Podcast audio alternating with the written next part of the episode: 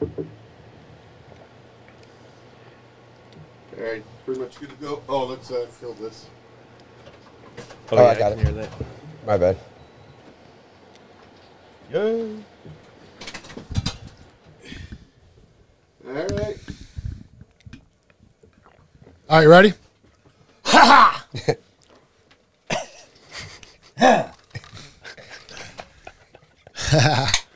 Nothing worse than starting it off and be like, All right, you ready? guys ready? Three, two, one, and and welcome back, everybody, to another episode of Level Up Cleveland. And today we have kind of a special episode coming at you as we got the guys here from Rochambeau. We have two of the three guys here from Rochambeau at least.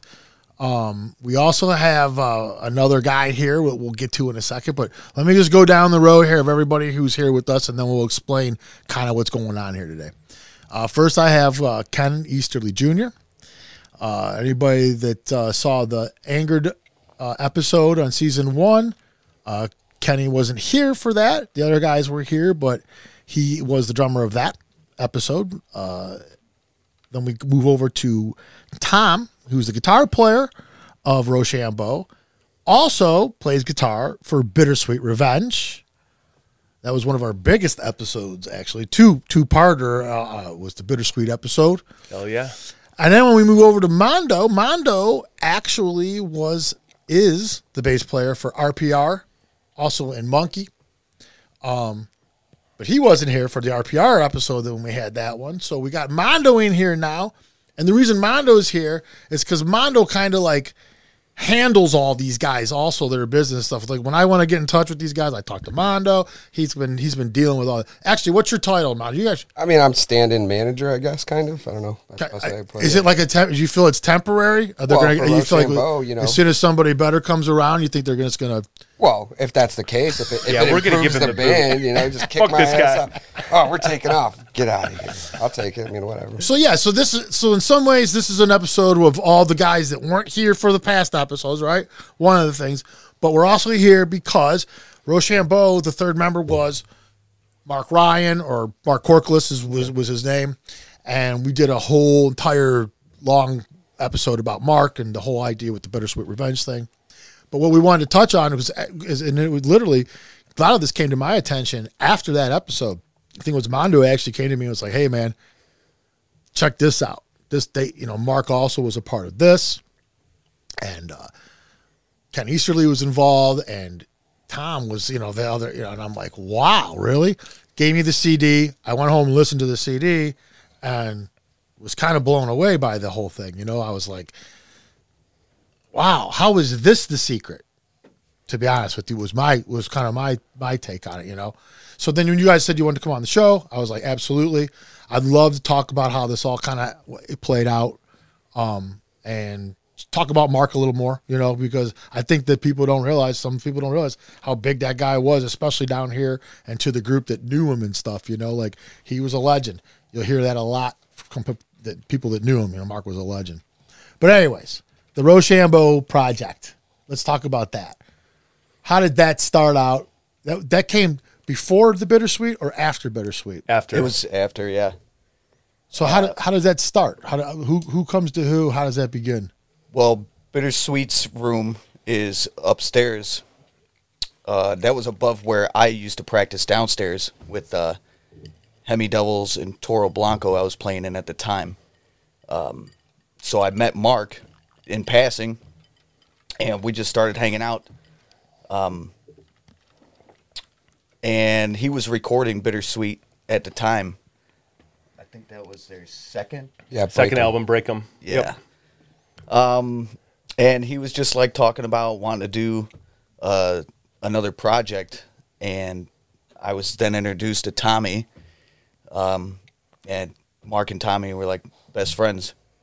So we just, uh, what? How did that?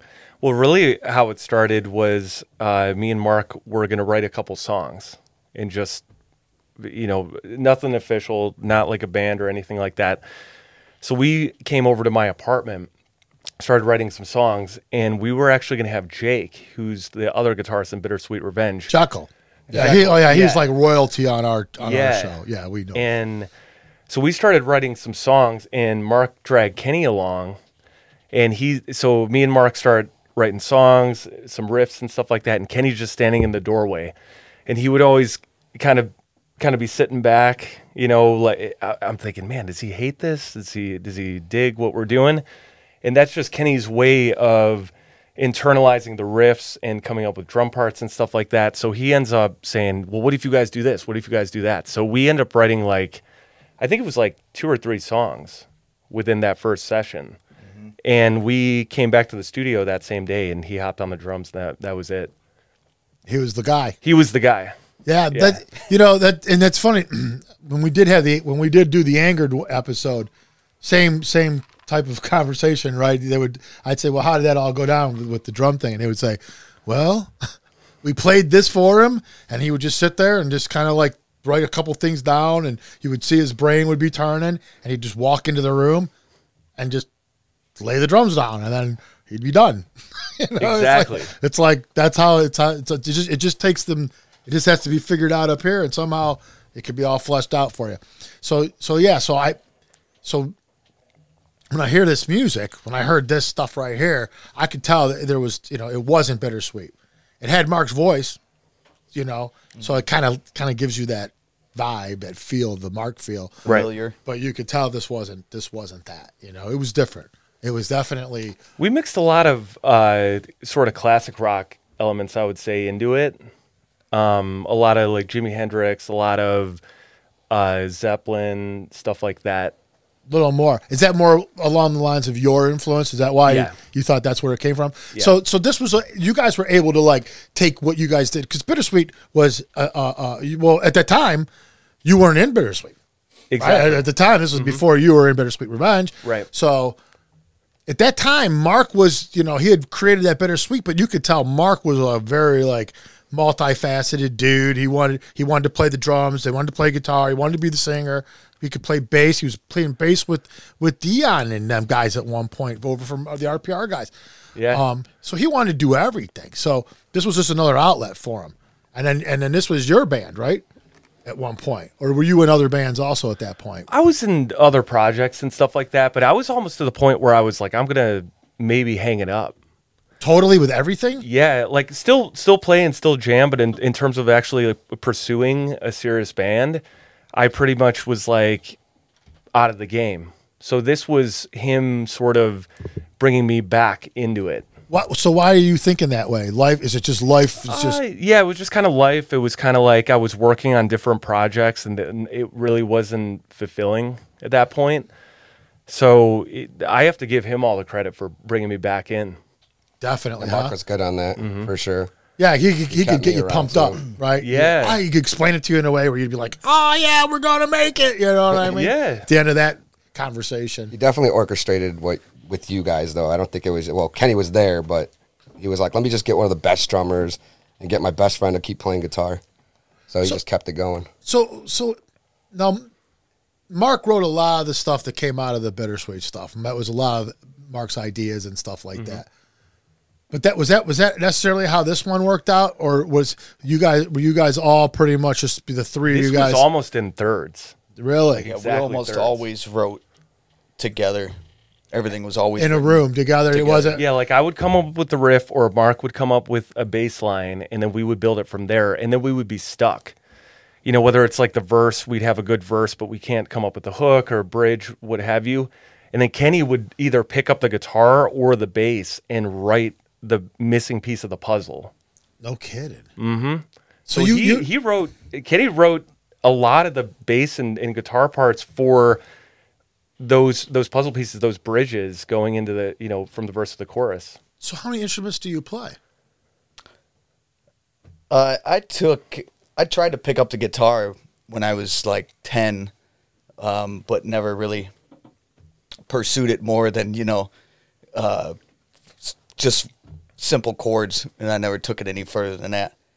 but when I was like 14, I was uh, listening to Primus, uh, you know that was Les Claypool was like one of my favorite bass players, and that inspired me to pick up the bass.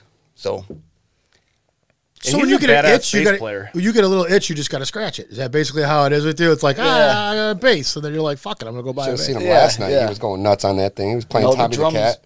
the, the drums is where my where my heart is. You know, that's if I had to pick anything, that's what I would do. But the bass was, it's it still has that rhythm to it. You know, Yeah, yeah, It's yeah. percussive. Yeah, it's that, it's the two together. I mean, the bass and the drums are like one. Mm-hmm. If the if the band's good. So it just kind of came natural, I guess, to do that. You know, Yeah, yeah, yeah, yeah. That's cool, man. That's great. So you can literally be the whole back end, the bottom end of a band. If I can do it all by myself, Yeah, by man. yourself, man. Like you can be the whole bottom end. That's so cool. I can do it myself. Fuck these other guys. Self suck, bud. So you guys start the Rochambeau thing. You guys record the CD. You guys recorded it over there at the, in the room. Is that where this was recorded? Freaking Mark. Mark recorded it On the everything, right? tape machine. Yeah, he he's pulls out. He pulls out a, a Really? a This was not a real, to Fostex- reel? All analog. Analog, baby. Oh yeah. He Oh, pulls out this Fostex uh, 16 track tape machine, and it was like genius. That's what we're using right there. Yeah, yeah, yeah. I remember when that happened. Now, now that I kind, do you remember this, Pat? Yeah, yeah. We remember when he'd be talking about He it. had the room next door. Yeah, Well, he did it. He did it in Signal Flow's like break room. That's where he set it up, and then he had the drums in Signal Flow Studio A. So that's where he record uh, Kenny, and he'd have Tommy or me walking back and forth, like, all right, hit the track, you know. you guys were I like, did my guitar What's part Kenny there, too. doing like most of the, the the leg work, running back and forth. dude, what is the what is the Big Chuck and Little John skit? Swap, swap, swap, swap, swap. Where he's running around hitting all the fucking buttons and shit. Do you guys know that what I'm talking about? I remember that one. anyway, that's what I'm picturing. Sounds about right. Yeah, yeah. The, was the, like the, that. The, the the audio engineer was that what it was called? Yeah. Anyways, my bad. I, I had to. Um. So, Mark, let's just talk about Mark for a second because the bottom line is, is like anyone that's watched the show should have an idea about Mark at least by now. Unless if you don't, go back and watch the first Bittersweet Revenge episode where we go into depths about as much as we can about Mark's life as a actor. You know, I mean, that's Yeah. that's Okay. forever like the one of the craziest things I learned about him after after he passed. Yeah, he hit that really well. He Yeah, barely told I any of know. us. No idea. Holy shit! How about you? Because you were pretty close to him. Yeah. I was wondering, did you did you know about that? I knew about that. He lived in Parma at the time, and uh, he had a house over there, and it was a party house. He had a, a studio in the basement down there, and he was kind of running back and forth to something, and it was like, oh, I'm doing like a movie audition, and we were kind of like, what are you talking about? Like this is so I I So no one really took it seriously because it just Yeah, seemed never- so out there. Like right? exactly. Exactly. So um, I never actually saw it until after he passed, and it kind of resurfaced. No shit. Mm-hmm. He kept it that hidden. Yeah, he did not. I don't know how he felt about it, but it felt like he Well, obviously he's not, he wasn't like I, I thought it was great. To be honest, with I thought you. it was awesome too. Yeah, Yeah, I mean it's corny or like anything would be Right, at that. right. at- but but so what? I what? mean, he didn't write the script too, so it was just kind of like he was like placed in that. yeah, he's it's a it's a craziest thing to Looking watch. like a 16 year old slash or something. yeah, dude. I lit- right. I The think hair, they definitely yeah, borrowed the the, hat. hat. from the slash thing, right? exactly. so wild to watch, man. Now that That's funny. And then and then he was, but he was into music at that point. Oh yeah, the So- heavy into it. I mean, we got into it when we were like 16.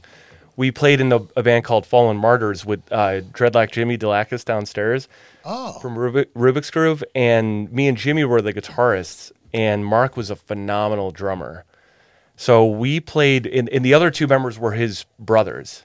Chris is the bass was the bassist, and his brother Corey was a singer. It was like Iron Maiden style, like a lot of harmonies and stuff like that.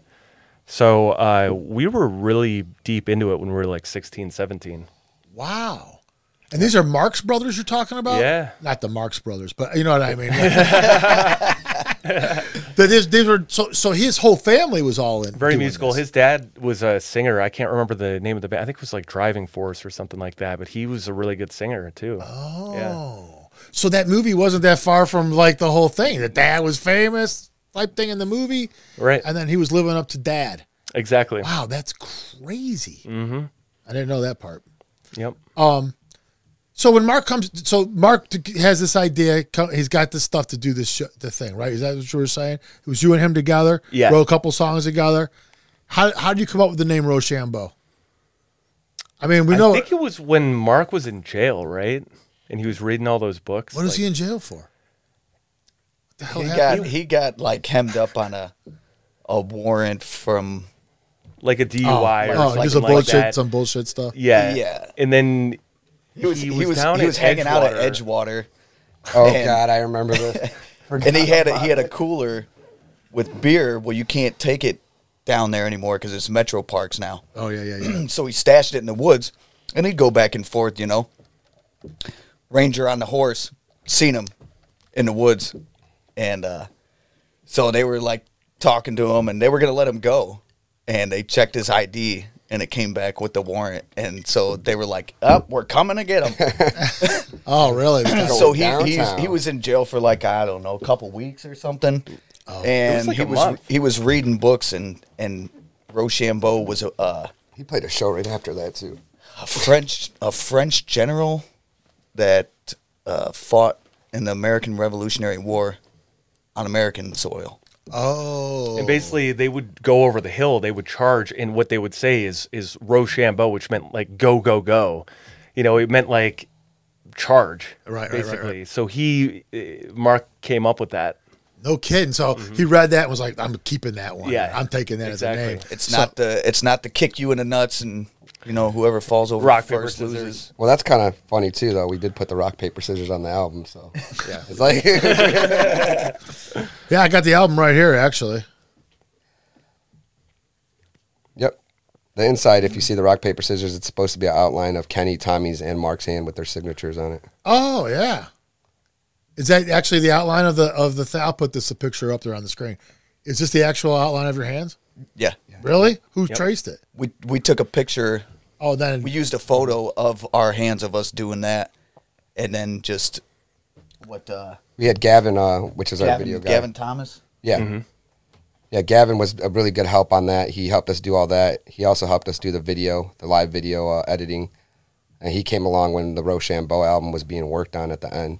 There's a guy named Ben Movens who did the actual album art, and it's basically I don't know if you could do a close up of that or anything like that, but basically it, it's Kenny Bird, Marky Hart, and Tommy Voltage. So it's the, the bird has the heart in the middle, and then you have the lightning and stuff like that. So it's it was a pretty cool. I think that was that was a Marky idea oh, too, Oh, yeah. mostly. And Yeah, Mark the lightning. Uh, Mark It's holding the idea guy. lightning actually. It's it because it because right away it gives you that buzzard feel. Like when you just kind of Yes. glance at it, it looks like a, the shape of a buzzard almost. You know. Yeah. Mark But then there's all kinds that of- too, and it's a condor, Really? and they're like a scavenger. type bird, You like a vulture type bird. That's pretty cool. Now, it, one thing that sticks out on this album is the song "Full Swing." Then you guys kind of like singled that one out. Actually, you made a someone. There, there's a video out now. There is a video for "Full Swing." Yeah. I couldn't find it. Oh. Well, that's probably buried. I gotta, I gotta I, put that out. yeah, there. I couldn't find it, and you got to that. That's got to get out there. I, I'm gonna need a We'll, we'll, copy. we'll that. post a link on it. I'll We'll need a get it on copy of that for sure. Well, th- that one was uh, the edited one I was mentioning earlier that we just kind of did last second, but we took a bunch of GoPro footage and just Mashed did as much as we. no, I know, but you, it came out really good. It was Yeah. like the Odeon mashup or something. You know what? Yeah, I but it think came was a- out really good. So I, I, I mean, this, I'll edit all this part out. But I'm just saying, I, ne- I'm going to need a copy of that that uh, Yeah. video. And I think the reason why it's on Facebook, it's on Facebook and not YouTube. It needs, Oh. it needs to get on YouTube. Yeah, for sure. Oh, it's, it's only. On I think it's only on Facebook because I couldn't get in the Rochambeau YouTube channel. Yeah, Okay. Mark had that information. Okay. Yeah, I gotta Oh, have okay. that because I, I got it. I got it for the anger. I I, put a little version. segment of that on. I want that. So, anyways, let me get back into that. So, so that song, "Full Swing," okay, that's like anthemic. It really has like an anthemic feel to it, right? Did you guys know what I mean? Yeah, absolutely. It's not. It's not just Yeah. a regular rock tune. You guys have managed to actually put together something there that that felt different. You know, like it was like it's even from the rest of the songs on here. You know, it's got this anthemic feel to it, and it's got like a, a cool theme that you guys kind of like were able to. How? Let's talk about. Let me talk about that song a little bit. So. First of all, who comes up with that song? You remember? Do you guys remember writing all this stuff and all that? Okay. Absolutely. Okay, so so how does that? I like that tune.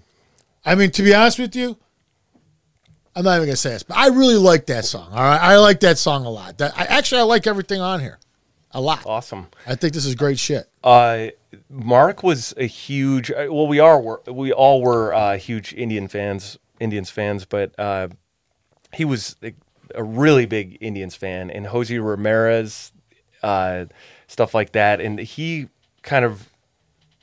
Let's edit this part out. Let's restart that. All right, Is that cool? all right. yeah, yeah, yeah, yeah, yeah. Ready?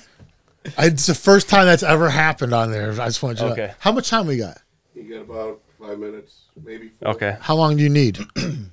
Uh, I mean, I'll pick up for Probably you. just dog. finish Yeah. talking about this song, I guess. yeah. Let's just let's just finish talking Okay, about the okay, song. okay, yeah, because okay. I just I royally fucked that up. So All right, ready? Five, four, cool? one, and bam. So one thing I noticed about this uh, on this album, one of the songs that stand out on this album for sure is the song "Full Swing." Um, it and, and the only way I could describe that tune would be like it's it's anthemic. It has like a, a different. It's not just a straightforward rock song that you would hear on someone's album or whatever, but it has like the gang vocal thing going on, and it's got a common repeat you know, or it's re, it's repetition, um, but it's catchy stuff. You know what I Yeah, mean? The yeah. whole way through. You even, uh, uh, I think there's like different versions of this tune that are out there. Also, I don't think this is because I hear some versions where like I think Tom Hamilton's actually on some of the versions, and I think I've heard one where I didn't hear Tom Hamilton on it. Am I crazy? That's that's only at uh, the beginning of the song. Yeah. And then there's a small spot in the in the Toward the uh, middle or the something? middle section, yeah. Okay. Which is you guys even got Hammy on the fucking song, which is so cool, right? I mean, it is because I it, like. Yeah. hell yeah, So do you guys remember? Do you remember writing some of the? You guys remember writing these songs, right? yeah, absolutely. Do you remember writing that tune? Yeah, yeah. It was uh, during baseball season, and uh, Mark was like, "Dude, we got to write a song about Jose Ramirez. This guy's a motherfucker. He's awesome." So uh, I think that that bass line Mark came up with, and then it just kind of built from there. And then we had the sampling on the on the uh, on the actual track and everything like that. So uh, I don't remember exactly who you know who wrote what on on that particular song, but it it came together really well. I Yeah, think that so- was one of the, the most fun songs on the album. So that's literally what the song was about. Was Jose Ramirez? Yeah. and Yeah. Indians That wasn't like that. That's not like a a- like like supposed to mean anything else or nothing like that. It's like no, that's It's that- like- literally about it's a- baseball. Yeah, it's a baseball song. Full swing. So throw In the bat to Cleveland. the side while No. the ball's in the In sky. the lip, shoot from yeah. the hip. Like when you hear it, you're like, it's like it's like I guess this is about baseball, but yeah, yeah, there's no hidden meaning there. It is none at all, huh? face value, that's what And it there's no is. explicit lyrics in it, so you know you could definitely use that on a or the Guardians now, but the Oh, Indians it's stuff. it's a killer song. Oh no, definitely. It is. It's a killer song. One thing I wanted to tell everybody was get your cars fixed at Ken's Car Care. Ken's Car Ken's car Care care, motherfucker. because they Fuck care. motherfucker. No. Let's talk about uh, some of the Rochambeau stuff. We talked about um, Full Swing. Like I said, I think that's like the most anthemic song on there. It, it, it literally could be played at an Indians game. Uh, another song that uh, you guys were telling me about before was Winter Chill.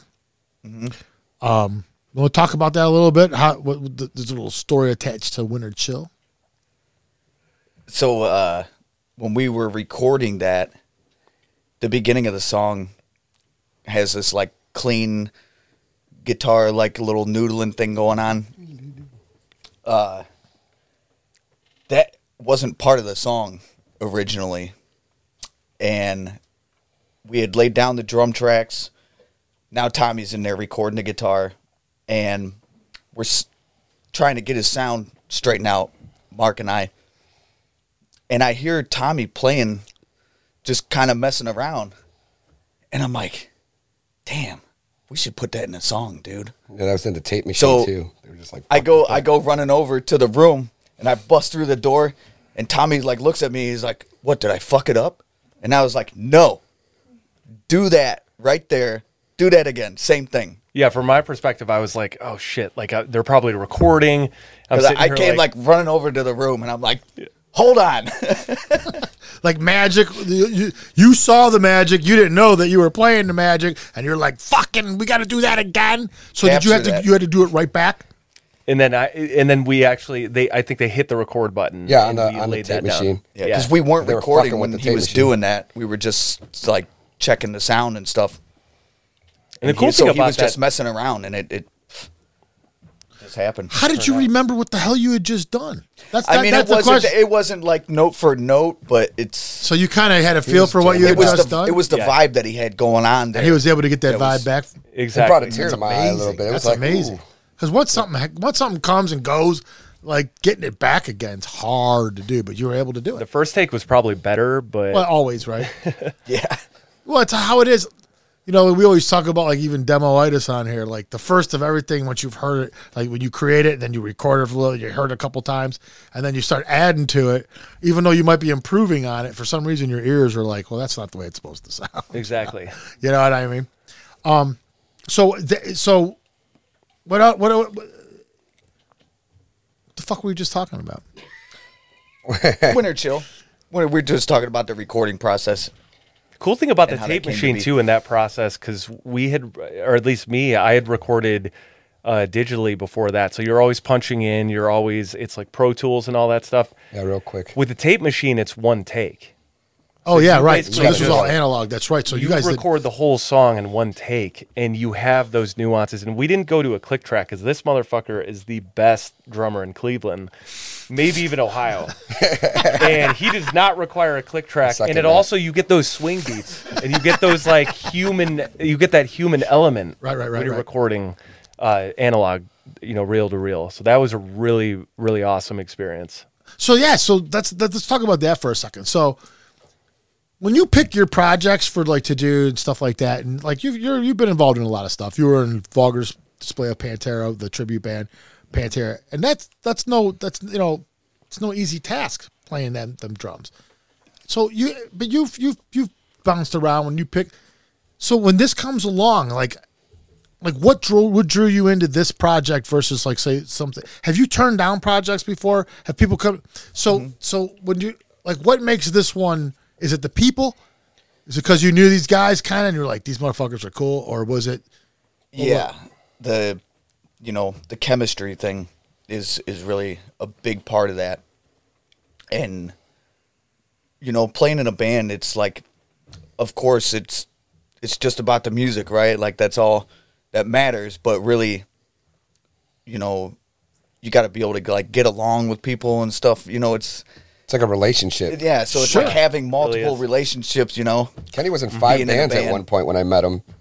Five And- bands. yeah and so, but so sorry, go ahead, Kenny. And but well, but like Mark, you know, we were friends prior to doing this, and Oh, yeah, we yeah. did it like the it wasn't a, a planned thing, you know. And you knew we he was just hung out together of. because we were both playing in bands, and we were in the same uh, complex, you know. Right, right, right, You know, right. where we practice at and everything. We were right above each other, but uh, so when you guys are doing this before he passes and everything you guys are let's just say you know like before that point did you guys did you guys all kind of see this thing going in any kind of direction or at that point was it just a fun project that just kind of like wow this I mean, I'm sure it more of surprised you guys, right? How good it came out, right?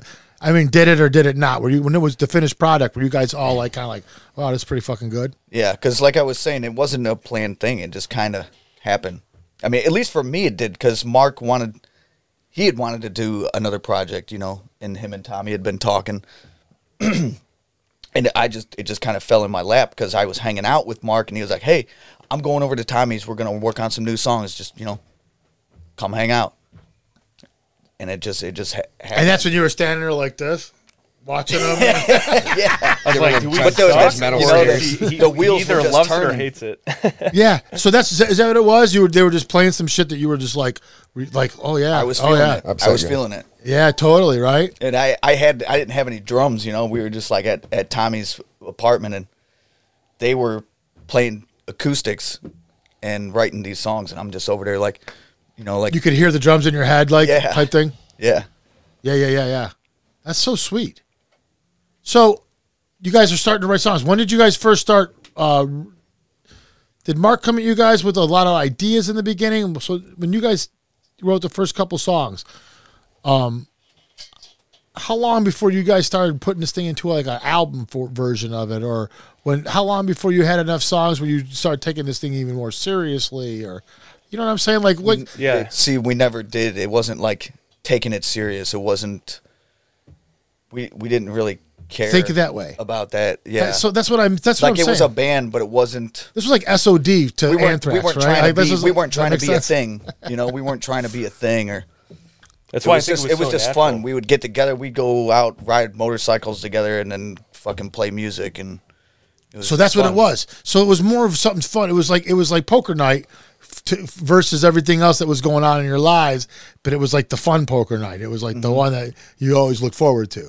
Exactly. Yeah, and when you start taking it too seriously, you know, it just kind of takes the fun out of it. Yeah, it becomes Yeah. like business like, right? Exactly. For Then everybody. comes the relationship and the honeymoon phase is over. yeah. Yes, It's like, exactly. Yeah. Then there's like show up then for then, band practice. then you have to show up for band practice. You're not just You're not li- you're not enjoying looking it. forward to it. You Right. just have to go now. That kind of thing. It thing. never, never felt like that. At Never. least for me. I mean, Yep. it was it was always natural. It was always fun, and I think that's why it turned out so well. So so what do you think? Like since Mark passed and everything, the the the amount of attention and the love that's been poured out for Mark since then has been like second to not many. You know, like people, especially for somebody where Mark, where Mark was about to like pop. Yeah. the, the, the- he was just right there. And for somebody that wasn't a star yet, he had like legendary status Yeah, he was a rock star through and through. without but without reaching this like multitudes of people that he was he was still on you know relatively underground still at this yeah. point. Yeah. What do you think? How, why do you think Mark? What do you think it was about that dude that made Mark stand out so much? And you know, like especially in musicians that knew Mark, right? People that knew Mark that were musicians, they got like the craziest respect for that dude, right?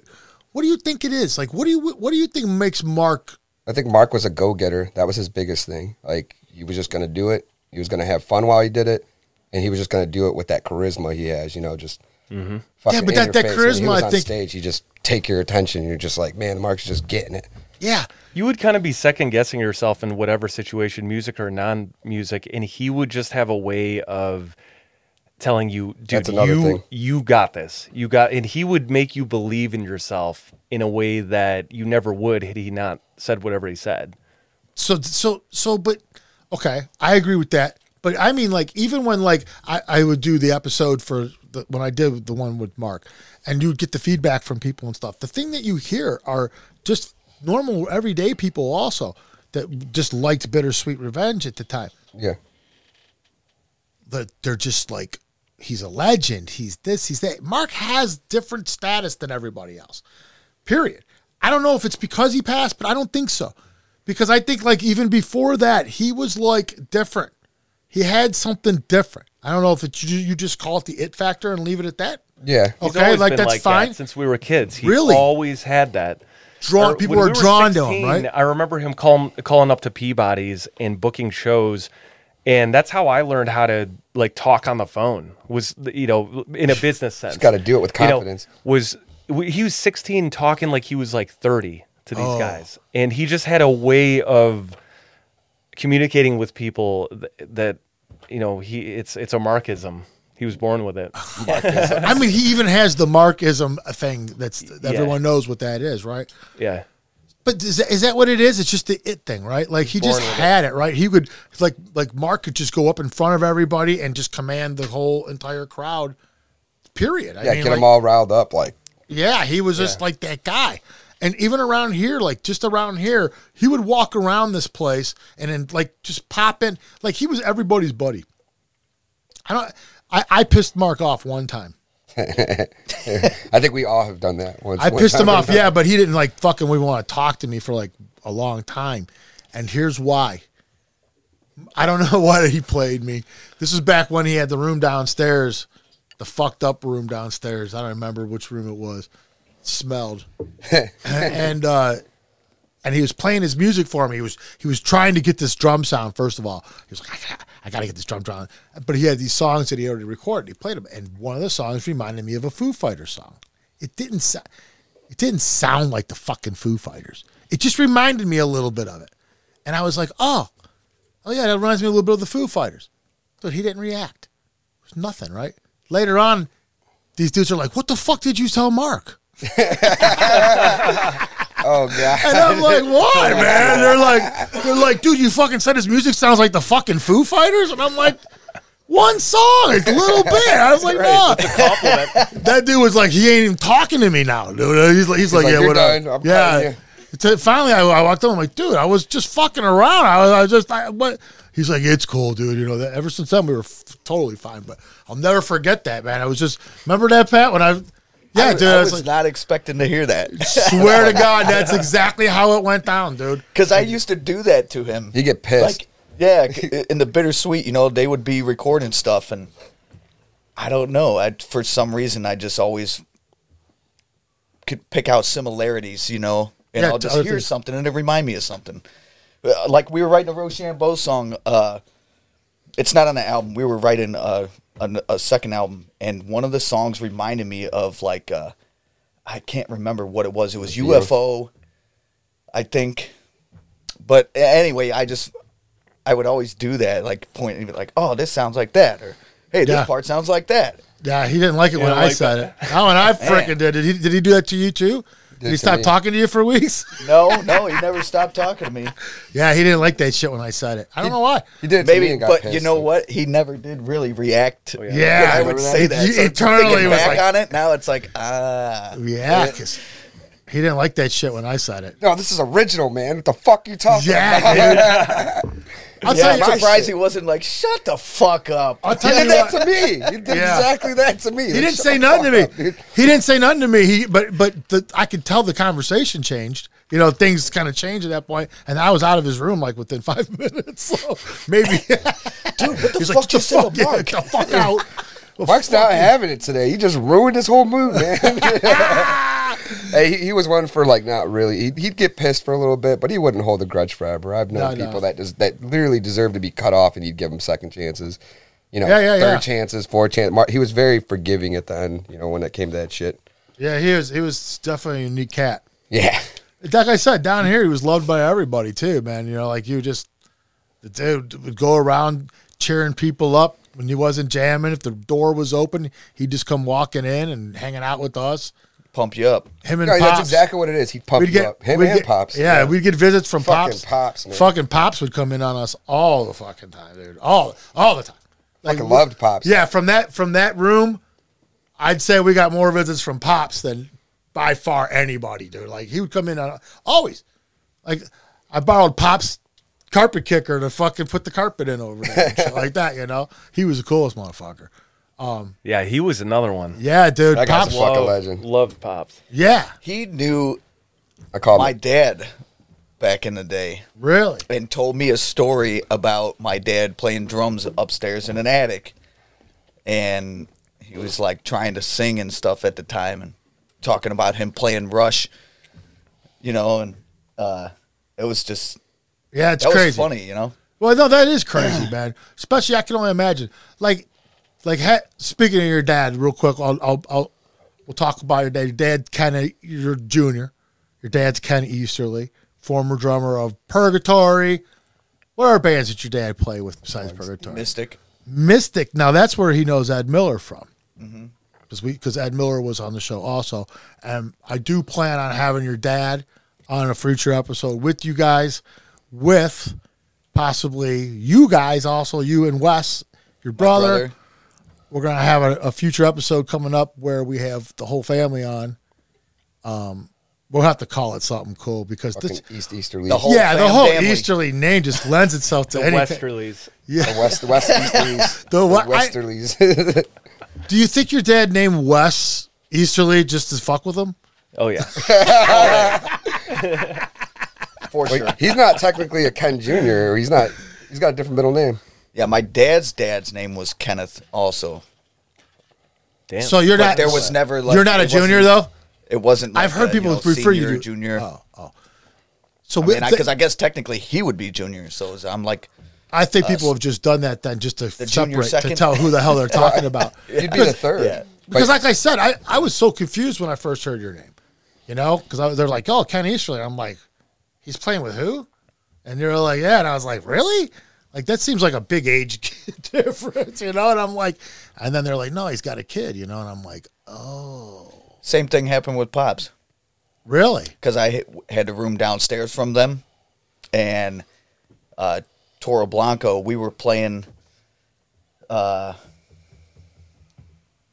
a Blue Oyster Cult song, "Cities on Flame," and Pops and Mark were hanging out. They'd heard us, and Pops said something about, or, or I think it was Mark said that there was it was Kenny Easterly that was playing the drums, and Pops is like, "What? No way!" Yeah. And then I came up to the room after we had finished practicing, and he was like, "You don't look like Kenny Easterly." Where'd you get younger? Where's that Yeah, fountain of dude, youth at yeah, where's that freaking fountain?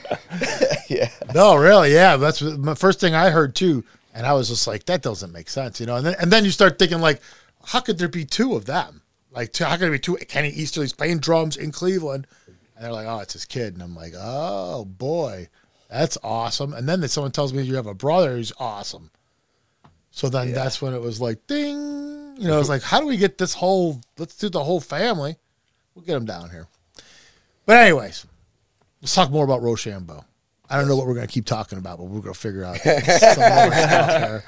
No, there's stuff to talk about Well, still, though. you know the Foo Fighters comment. So the song "Mainstream," uh, the beginning part, uh, it's the drums start out and fade in, and that part when I was writing that, I kind of was like thinking in the mindset of Foo Fighters. really? So there it You is. know, the song sounds nothing like no, Foo Fighters, but Rest in peace. that was Taylor kind of where I Hawkins. got the idea for the drum part. yeah, yeah, yeah. When we, when me and Pat did per- Perkaweiser, I think one of the drums that he programmed in there was Alice in Chains, uh, draw, uh, like an Alice in Chains. Yeah, when you're when you're done hearing that song, Alice in Chains will not come into your mind. You know, it's it's the, it's the part kind of, but when it's all said and done, it doesn't no longer sound like that. You know what I mean?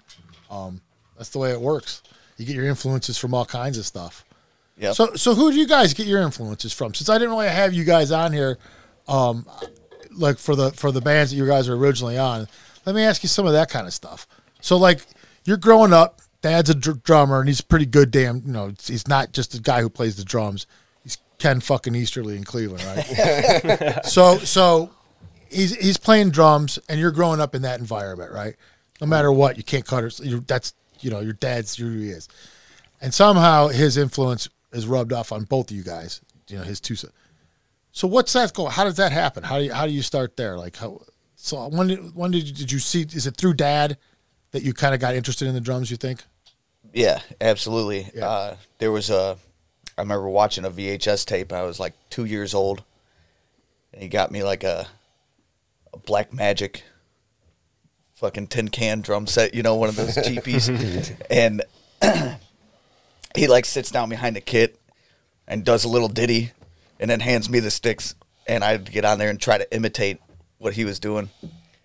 So, and I just stuck with it. How'd you- Uh, how'd you do, couldn't- though? You could not get me away from the drums after that. That was it, huh? Did you Yep. nail it, Kenny? Do you natural? Did you just go and go? Nailed it. Yeah. yeah. Son of a bitch. and then and then from there it was like shit. I think I was in like first grade or something, and it was vulgar display of power. And You were in first grade when that came out.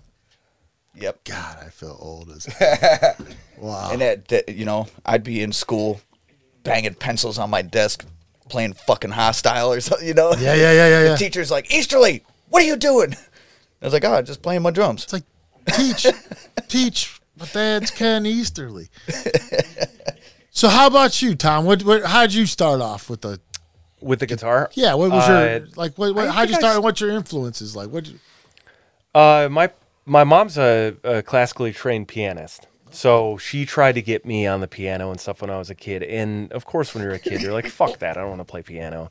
So I think I played like one recital, and I played like "Mary Had a Little Lamb" or whatever the fuck.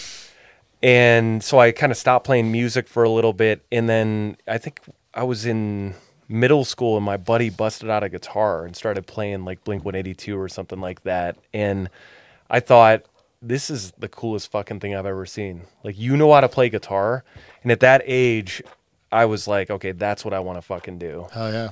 So just bugging my parents and bugging my parents, and they finally buy me a guitar, a little practice amp, and stuff like that.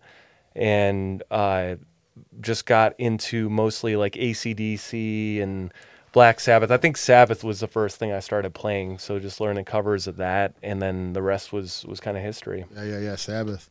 How about you, Mando? Oh, yeah. sitting over there like, what? Are, you- how did I'm you just start? being quiet over here. yeah, trying to uh, fade. Oh, I got into You music because uh, Blink 182. Exactly. Is that it? No, it's not. But kind of. I definitely loved me some Mark Hoppus on bass, even though his riffs were very simple. And then I met people that actually liked music that was, you know, more intricate than pop punk. But yeah, that's kind of where I started. Um, I think I started when I was 14. I got my first bass guitar. I wanted to get a guitar, but uh, my buddy that I wanted to play in a band with, he decided to get the guitar. He was supposed to get drums or something. So I was like, what the hell? You want to just do two guitars? Like, we got to do something different. I can't play drums for shit. So I just grabbed a bass, and after that, it's just kind of all she wrote. I just kept playing over and over again. And uh, tell me a story you were just telling me. Come on, Kenny. Oh, So, so you're in you're in a bathroom. so we're at this bar. You're in a bathroom. We were yeah, we were playing at a bar and uh Iggy's, right? somebody It's liquid? said that that that somebody came out from the girls' bathroom and said it uh, took a picture of it. Said "fuck Rochambeau" on the bathroom. We're pretty sure we know who it was. Who was it? But, uh, that, that doesn't need to be Maybe or discussed. maybe Not- not. not gonna ex-girlfriend. give him the notoriety. So Okay, good, good, good answer. uh, so she went back in there with the marker and wrote, "It's a good time." It's a good. Damn, Mo, it's a good- hey, they went in and they rocked that fucking show too. So Is any of that show in the uh, video? yeah, it is. That's It's- the it's, one- It's in full swing. Yeah, dude. It's one of the cuts in the Iggy's. Dude, one of the parts of that video that stand out in my mind, no offense to anybody, but it's when you're doing this fucking shit. When you stand up and you do this with the sticks, and then you jump right back down, and you're like literally jumping down like onto the whole entire thing. Like you don't sit down and then start playing. You go right. Yep. Do you, does that make does that true? Yeah. I mean, just because he's a drummer doesn't mean he can't have showmanship. I That know, dude, right? you get him- you And get you, and who had the bright idea of putting the camera behind you there, and and like It was probably probably you or brilliant. no, I think We I- started. I- I we started to, to gather up some GoPros, and we just wanted to film everything that we were doing. You know, we're like content, man. Some of the shit that we would do to make some great content. You know, and uh, so we that we had like three of them, and then so we would have one out front, one in the back, and somebody walking around with one. You know, would you guys say that maybe you're like the the, the late the the, the 2020s? Because you guys were kind of like the late 2000 teens, right? Mm-hmm. 2018 yeah. version of Cream, like like right? I mean, like Yeah, like like you know what I'm saying? Like you guys are like, you guys are like the three. There's three of yous, right? And you guys are like the best of all these little things coming in, and you guys just forming this band that's like a super band. You kind of like a super band, right? I mean, would you say that a that's super group. would you would you agree to that because you're in it? Would you even say, you know what, fuck it, yeah, we were a fucking super group, or are you gonna be like the modest thing and go? I think you guys could just like say, You know, kind of was right. I could. I guess I'm gonna go ahead and agree with that only because the, They usually are modest. Doing it- Both of these guys I are gotta modest. give you a as fuck. standing ovation. These motherfuckers Because I gotta tell you, nobody else would do that. Everybody else wants to play, but fuck yeah, fuck yeah, you you, know were. when we fuck when we yeah, were you doing were. that when we were playing, man, I don't know how to explain it other than turning on the faucet. You know, the water just flows. It was just the You guys just really- was there. It Rochambeau was fun, wasn't it? You guys missed writing that song, shit. writing songs was not a task. It was just It wasn't difficult. No just, writer's like, block. Fell in our lap, and I, I don't think I've ever had that great of a feeling like the goosebumps. You know, it, it was Yeah. always happening. Yeah, and, and and for the record, I mean, like you know, like I, we had the bittersweet. You're in bittersweet now. Bittersweet's alive and everything. And I've I know all the music. I've heard all of it and everything. And bittersweet's great, dude. Trust me, I love both versions. But when I heard Rochambeau, man, I don't know what it was about this thing, but it just It caught you by surprise. totally, dude, and like very catchy, hooky shit that just grabbed me in a different way, you know. And I was like, man, I don't know that I don't like this better. Than Well, it, ki- it kind of went under the radar. I don't too. know that I don't like it better. I don't know. I, it was one of the Yeah, things I it's- was it's kind a of. diff- different- it's a different toss-up. thing.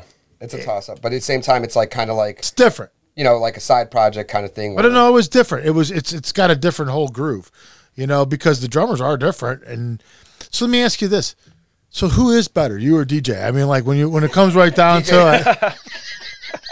When it comes right down to it, I mean, let's just let's just ask the question: like in a drum off, who wins the drum off? Would you think is it? D- I don't think it's a question of who is better. I kind of do. I think I- it. No, No, I think DJ I guess, all day I guess would- you could compare, you know, but it's like oranges to apples. We're two totally different styles. I agree. I agree. DJ has DJ's actually very mentioned in the pocket, very catchy. Um, and not say that you're not catchy because you are catchy as fuck. Well, but you're technical as fuck. Yeah. So I mean, like, but but who? Let me ask you something, Kenny. So, if you were to turn on a drummer, would it be you? You would turn on, or would it be DJ? Who who do you think is the better? Like, if you're gonna turn Put him in the hot seat like that. Listen, I'll tell you right now, DJ would say straight up that he knows Kenny's the better drummer. And- DJ would say that? Yeah, he would. Oh, yeah. He, he's very he's very straight up about it. But here's the thing about DJ: he knows Kenny's got some shit in there, like in his head. Like, hey, here's how you do it. I remember seeing these two just going back and forth doing paradiddles on a, a practice pad, and and DJ would just sit there and learn it. Like, all right, how do you do that? So he's taking pointers off Kenny. Like he'll even say, it. like I've seen DJ progress as a drummer within since since I met Bittersweet Revenge, and DJ's like just getting better in the pocket. And he probably doesn't even notice it himself. So, Oh, he's a great Yeah, drummer. fucking- Yeah, he's a great keeping uh, drummer. it up. There's not- and I think these two bouncing off each other is a good thing. So hey, listen, Dude, I'm just new- trying to stir new some shit. Up. I know, shit I know what you're doing. I know exactly. He's not gonna like this segment.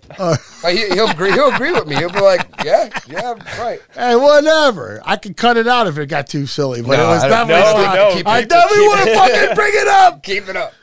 No, I'm not gonna entertain it. Kenny might not entertainment, but I got you. Well, I- but I, but I'll tell you what. But you know, it's interesting to me that you know, like, I, I guess it's really kind of like relative to who you are when you're listening to the stuff, right? Because I bittersweet is definitely catchy, Oh, yeah. killer as fuck, right? It. It's just that the, the I think the Rochambeau thing has a harder edge to it. I, it's probably partially because the drummer is kind of a metal.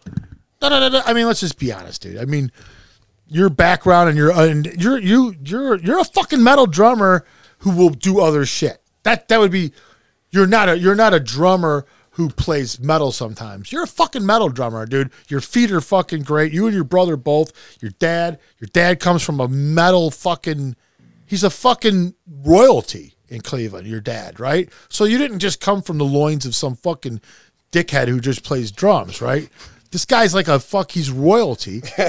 and and and you are a metal drummer.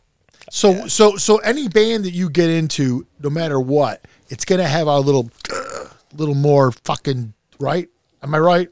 Yeah, like I, I talked about earlier, the other two bands that I was in, Toro Blanco and Hemi Devils.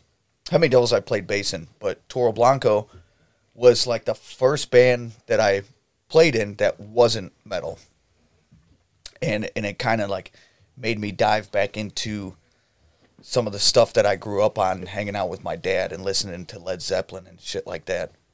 You know, and trying to like kind of simplify, I guess, you know, what I'm playing and, and try to just be more grooving and in the pocket rather than just rah, Constantly rah, trying all to the time, impress. you know, and, and Yeah. fills all over the place. And Well, because well, you said Zeppelin because Bonham that, that that was one of the things Bonham was great at was knowing when to put in that thing and knowing when not to put in that thing and time and place. And when I wasn't when when he wasn't doing some kind of incredible fill, he just hit it as hard as he could, and the drums just had this incredible sound that nobody else seemed to be able to create. You know, like, we actually used a miking technique that Zeppelin used for the drums. ain't this beautiful? The beautiful? Glyn Johns. Yeah. Talk about that a little bit. Your little knowledge of this. I'd love to hear this. So uh, the name of the song, I can't remember the name of the song. Uh, When the levee breaks. doo, When the levee breaks. Yeah, that that sound, you know. They they mic the drums, and then they also put a mic, like uh, up the staircase or something, like second floor. To call that natural reverb. You know, so you get that natural room sound. Um, Yeah, Jimmy Page did this. Like we this were was trying to like kind of we tried to recreate that. It, it didn't didn't come out like that, but we used a similar miking technique on the drums. So, So- you have like a overhead, and then you have a side, so you get like a XY, and then you have a kick mic and a snare mic. so this Rochambeau. You guys did everything live. So Yeah. the drums are live, and then you guys are also playing live while the drums are being recorded, or do you uh, guys do the analog. Mark too. Mark was engineering, and Tommy was standing there in front of me. You know, so he had his guitar coming through the headphones. We put his amp in the vocal booth. and that became like and a then scratch so me track. and him played together. You know, So they basically aided you But into getting the the, drum tracks first. down, and then you guys just piled on top of that. yeah. No shit. So let me ask you. So when you guys are fucking, uh, I, I, I, this alcohol's got me When we're swearing. fucking- Stop right there. They already said before they wanted to talk about um, releasing this album. oh yeah, yeah. The making of this the album. Making of, making of this I got album. it. I got the it. New album I got it. that's coming up, I got it. and we were going to talk about Naked. And we'll end it. We'll end it with the naked. Yeah, well, Yeah. Let me get, let me go into the second album. well, I got it. I guess I'll talk on on that too. I got it. Five, four, talk, talk, talk, talk. All right. it's always just so funny to, to pretend. Um. So, anyways, you guys finished the first album. That now was that album put out after Mark passed away? Did you guys actually finish recording that and putting it all out? Yes. Or, It, it wasn't uh, finished until after he after he passed. So, so what needed to be done still? final mixing and, and mastering. Oh, so all the basically is what it recording stuff was to. done. Yeah. Yep. So it just it was just all everything done in the studio that needed to still be Well, done. Mark, Mark kind of sorry, I- Mark kind of like was working on it, you know, before you know unexpectedly passed, but he was kind of like working on it, and he kept just editing it, and just going through. You know how it is, where you're just kind of perfecting something. Yeah. He was trying to do like a second round of vocals. I don't think he didn't feel satisfied with his first round. Yeah. He wanted to go back and redo the vocals on it. But he also had three different. But we ended up keeping the first. Yeah, they're great. Yeah, he had different takes of certain vocals too. So like it was it, it required us digging into Mark's computer and finding stuff, you know, because I have that IT knowledge, I was able to help the guys. And we started digging and then we pulled Jake and Jake from Signal Flow. We pulled him in because I don't know the audio engineer aspect. And we were like, okay, what can we do with this? And there'd be like five different versions, like, or, you know, revisions of the, the saved copies of certain songs. So you got to pick and choose. We I- find good- I don't, I good don't parts from- You, I don't mean to cut you off, but that whole thing there, because he passed and he was the one that was doing the audio engineering of the album. we were using Pro Tools on his computer. Signal Flow uses Logic. Uh, Logic. So we had to take all the stems and import them to Logic. What doesn't transfer is all the plugins or any effects. Oh. All that. So we had to s- essentially start back from square one and just had the original takes and had to recreate all the shit that we put in there. You know, think about. Uh, uh, let me just say, like, how crazy that is, right? And, and and and because me and Pat have done so much stuff in recording and stuff, and and trust me, in 13, 14 years of doing it, we've lost shit. We've we've Oh, God. you know, I mean, like the the amount of things. I, I, I don't even think me and him could literally sit down and literally no way you come close to all the crazy shit that There's a hard drive sitting in the back of the studio right now that Mark ripped apart to try to replace the platters because he had shit on there, like a shit ton of music Yeah. that he lost. And he's like, dude, I have a whole album written on. It's still sitting in a box. I'm just waiting for the right person that I could talk to you about Well, recovering that. Right, and and, and what Mark I'm talking about. of that thing. Well, when when you say though that all the effects are gone, everything, you're back to a drive recording, right? And and like nobody really heard that. yeah. So like in in some in some ways you could look at it like it never existed, Well- It- but except it did in your ears and head. You heard it. You know what it sounded like the first time and like where it was able to go, and then the, the whatever comes out comes out, right? I mean, like at the end when something like this happens, you're just stuck with whatever Mark- it is. Mark had with that, with that being said, I also want to give a shout out to Chris DeCola exactly- because he was the man that pulled through for us and made that happen. Shout That's- out to that's a that's a Flow in general. badass. It That's took- a badass motherfucker. It though. took a team of Signal Flow. He is, dude. How many fucking people do they fucking They got like I don't know seven or eight people. at I'm least. talking about no, no, no. I'm talking about like Chris Cola and Jake Jekyll. Yeah. Like how how many artists am I going to have on here Oh, that that- are going to just them? tell me about like how what them guys do because for they, they do a lot for the scene. You Dude, they, they unbelievable. and and that's what they do. But at the same time, like they, they really stepped in. If if not for them, this album wouldn't be on the desk right. Unbelievable what they're they helped, and, and Kenny was sitting in with Chris, and him and Chris like back and forth, and Jake, you know, everybody just kind of putting their own ideas. It made the mixing process happen. You know, Yeah. basically had to sit there and put out Mark's unfinished business, and it was this album. Dude, I'm That telling you, personal. you know, like level five has become like a pre. It's it's becoming a premier place for music, dude. It Oh really yeah, is. yeah, Oh, yeah. We're the And- diamond in the rough. I always say. Yeah, and and and it's because like you know the podcast is here. The, the, the, the big room is still going. People talk about the fucking big room all the Oh, time. Oh yeah, yeah. Everybody knows if they don't if they if they've been to level five, Live at they the know. warehouse. Yeah, they know Coming about. soon. Yeah, live at the warehouse. We need to talk about Later. that. Next next time.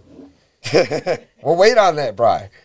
So we also have we also have a I'm all over the place. a whole second album that we were working on. So let me uh, let's stop. So, anyways, I, I, if I remember right, you guys are also working on a second album I like the delivery. that you guys are also working on, and and it's not you know like I, I, we spent a lot of time on the first album, but that let's just be honest, done. You guys are you guys are starting a new album now, and you already got stuff recorded or, or written. Yeah, we have. Yeah, like, it's all- we got it's like a all lot of just like scratch whole thing's written? recordings, but we actually had a whole album written with Mark. Are you serious? Yeah. So, are you guys looking to like finish this thing? So yeah, me and Tommy had thrown around some ideas of trying to rehash some of that that stuff, and uh, we're gonna eventually it's gonna happen. No. We're working on that. The continuance. The only question I have is how many guys will it take to replace Mark in this project? Well, so here's 15. the thing. give or take. Um, I just had to. I don't Just- know. I, we're, not even, we're not. We're not even I love sure. We're not even sure yet if it's gonna be like Tommy and I, and we get somebody else. You know, or are we gonna do multiple people? We'll do like Rochambeau and friends. Kind of rotate some people and- in and out. That's awesome. I Yeah. think that would be the best way. I, I think. and you guys like got cool this room do, over like- there, and you also got live at the fucking warehouse. Ding. Mando Pino. You guys can you guys can really collaborate all this together, and you could almost start the live at the warehouse thing off with a fucking Rochambeau, but damn type of thing. Maybe you know, a watch party for for the you know, like drop. start. Yeah, the, the opening could be with this thing. You know, like you got you got you got the Tracks second from the album coming out, and you guys got different people you're rotating through to do the mark parts. And That's kind of what we were going for too. Ken- Kenny was playing with. Did the I just idea fuck it stuff. up for you Well, guys? It's, still- you're- it's still playing. We're, we're still playing with the idea, right, Ken? Like it's just like maybe either one person or multiple friends because we have so many friends in in the community over here. You know. Yeah, I don't even think up. it would be like replacing Mark because we didn't. well, not replacing him. You know, He didn't. mean. He didn't have like uh, you know all the vocals written and stuff. It was we just hashed out a bunch of songs. You know. Yeah. Uh, well, dude, this this I, I mean I mean you know Mark is a legend and Mark is it was this, but in this band I think that he was he was a third. You know, like this is this was this was one of those situations where, I mean, even in bittersweet. I mean, he was a part of that band. You know that that was there. He, he was great. He had a lot to do with what came out of it, but it took everybody. It's just like this band, you know, like it did. If you don't have everybody, it doesn't. It's not the same band any longer, right? I mean, like it's just not the same. And and trust me, you could like tell the difference. Well, you could tell the Different difference chapters. just be, just because of the two drummers, if nothing else, you can tell the difference between the two bands. You know, just that alone separates you guys. Not not that one is even better. I was fucking around before, you know what I mean? but not not that even one is even better. The truth is is that we can we can make us the the the, the, the comment that that they're just different. Yeah. You know, like they're just completely different and it's just it, it should teach people though that how much all this little shit matters. You know, like it, when you're listening to your favorite bands and you're listening to the people that you really think are great and everything, and how often does it happen where the fucking egos split the bands apart Yeah. and they think they can go their separate ways and they both suck. right? Like it happens all the time. I mean, literally through the decades of, of music that has happened, it's happened constantly over and over. The same thing. You need everybody to, to, to make what it is, or else it just it's not the same any longer. And one thing about Rochambeau is that I think it's a it's a special sauce recipe. One thing I think is interesting, the differentiation between Rochambeau and Bittersweet is Rochambeau is very um, spontaneous in terms of the writing. Like a lot of times we would just jam stuff out as opposed to like my particular guitar parts in Rochambeau were written just jamming with Kenny, very spontaneous, whereas they're a lot more premeditated with BSR. So you get the best of both worlds. And I'm not saying one is better than the other. It's just it scratches both itches. Yeah. Ah, You get- nice. it's Like having Nicely your cake said. and eating too. I think that's what Mark was doing. yeah, yeah, yeah, yeah, yeah, yeah. Well, but but there's definitely differences. You know what I mean? There, Mark's voice Oh, yeah, lends you. sure. Mark's voice lends you to. He's got a, such a unique voice. You know, like it's Yeah. it's, it's him. But it didn't sound the same. You know what I mean? It's Yeah. Still, it, it sounded differently. Um, so you guys, uh, second album. What do you think? What, do- what are you guys thinking is going to happen with this? You got it all written. It's all done. It's gonna take I think some we time. just get back in there and What needs to be done? and- What's Now still we, well, we're gonna either gonna f- have to figure out who we want to be a part of it, or So there's are more we to be just gonna recorded? Go and do it ourselves and you Oh, know share. yeah, it's, it's all duties or written. It's not tracked. yeah, there's no vocals. Oh, so you guys just wrote the music. There's nothing recorded. Well, yet. the, the vocals were done. So a lot of it was live on like Facebook during COVID. So these guys went live a few times when that happened with, oh. with Mark. So there's live footage on Facebook on Rochambeau's page. So you're gonna you, you guys need a singer for this. But we, we're gonna need we're gonna need either one player. singer or just jam out. I mean, I, obviously I got you guys, but at the same time, it's it, it's gonna be like you know just a collaborative effort. And our scratch tracks are coming off of videos or just what they recorded, passing between each other when they were just jamming out. At So- Ken's Car Care, by the way. No shit. So yeah. So you guys. Plug. Nice. Plug. So you guys. so you guys are you guys have it all written. Is it demoed? Is that what you mean by written? It's all written. not- and it's- it's I mean, just when you on, say written, uh, listen, so we used to It's use in our like, heads, we used to use like Oh, that's we would right. usually take like Tommy's phone and just hit record, and then we would run the ideas. Or after we had the song f- arranged the way we wanted, then we would record it, so we had it captured. You know, On, like, and a move voice on to the memo. next one. So that's what we're working with is just, just ideas. just yeah. So you guys- but they're there's there's solid. But they're coming- They're done. Exactly. So in other words, the songs are in your heads. Yeah. You guys both know the songs; they're in your heads, and so that's what you're talking about. Mm-hmm. Yep. It was just never recorded. So you need a singer and you need a bass player, mm-hmm. and you guys are going to go through with this. Try to. I what you should. We're gonna yeah. We're it's We could best emulate that. We're looking sound. for bass players and singers to finish the Rochambeau album. Do you guys have any ideas what it'll be called? Send Yeah. your inquiries to Ken J. Easterly at gmail.com. Awesome. Excellent. All right, guys. I think we're done. I think we're out of time. It's been awesome. yeah, another, another. man. Yeah, man. Well, I'm glad.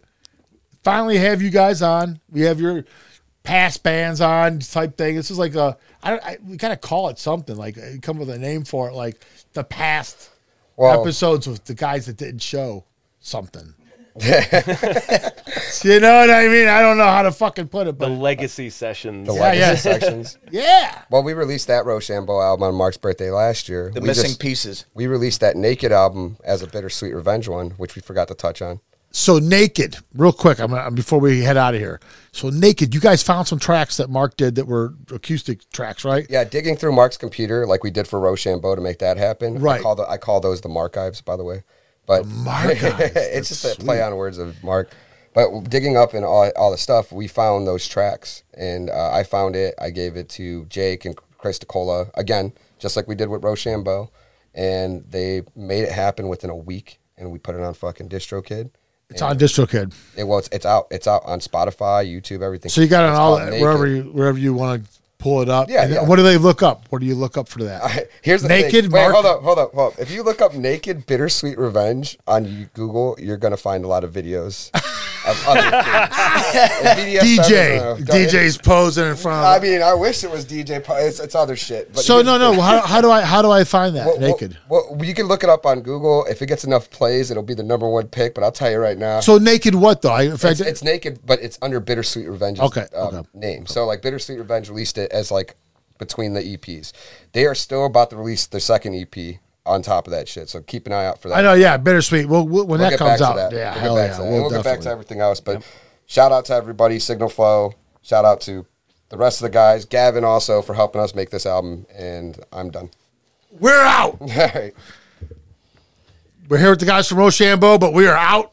We'll see you everybody later. Peace. Bye. Oh, All right, that's a wrap. That's was good a shit, fun- boys. Fun one. That was fucking. I'm gonna have that so was much awesome. fun re- putting that one together. Yeah, man. I'll, I'll sing Good job. Good job. That's fun. job, brother. All I care about is they're fun. That was fun times, man.